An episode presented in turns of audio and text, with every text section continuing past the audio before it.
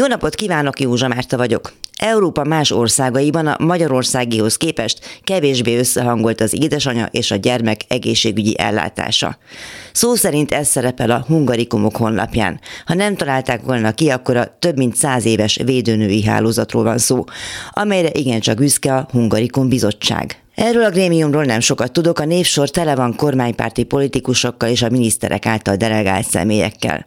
A védőnők mindeddig az önkormányzatok alkalmazottai voltak, amelyek lehetőség szerint kiegészítették a humán szférának megfelelően gyalázatos állami bérüket, és amúgy is célszerű volt a helyzet, hiszen együtt kellett működniük nem csak a hivatallal, hanem a házi és a gyerekorvosokkal is. Persze, mint oly sok minden, ez az ellátási forma is változásra szorult volna. Tíz éve könyörögnek is, annyit értek el, hogy ez alatt egy fideszes politikus igen jól keresett azzal, hogy őt bízták meg a reformok koordinálásával. Szóval a védőnő egy falu vagy egy kerület ismert személyisége, elvileg otthon van minden kisgyerekes családban. Már ahol betöltötték az állást. Tavalyi adatok szerint 350-400 ember hiányzik a rendszerből, és főként ott, ahol a legnagyobb szükség volna rájuk. Például Borsodban, Szabolcsban, Somogyban, sőt Pest megyében is sok helyen üresen maradtak a posztok. Nos, ez mégiscsak arra utal, hogy lyukas az az egyedülálló hálózat, amelyre a kormány oly büszke, és amely mellesleg más országokban is létezik, legfeljebb nem így hívják, és nem a mindenhez is értő fejesek döngetik féltéglával a mellüket olyasmi miatt, amit nem is ők alakítottak ki.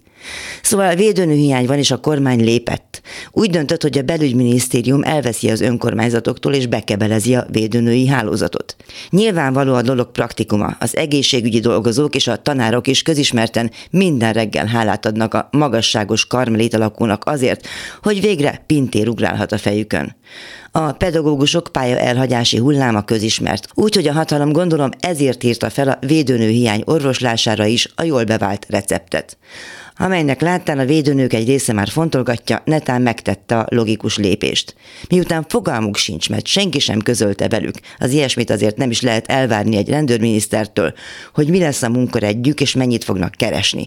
És amit eddig láttak, hát attól nem jött meg a kedvük ahhoz, hogy télen-nyáron talpaljanak potonpénzért. Így van, aki már felmondott, és sokan vannak, akik ezt fontolgatják. Így egy probléma biztosan megoldódik a pintéri érában. Nem 400 körüli betöltetlen állás lesz. A családok meg boldoguljanak, ahogy tudnak, elvégre minden nap hallanak eleget a családbarát kormányról.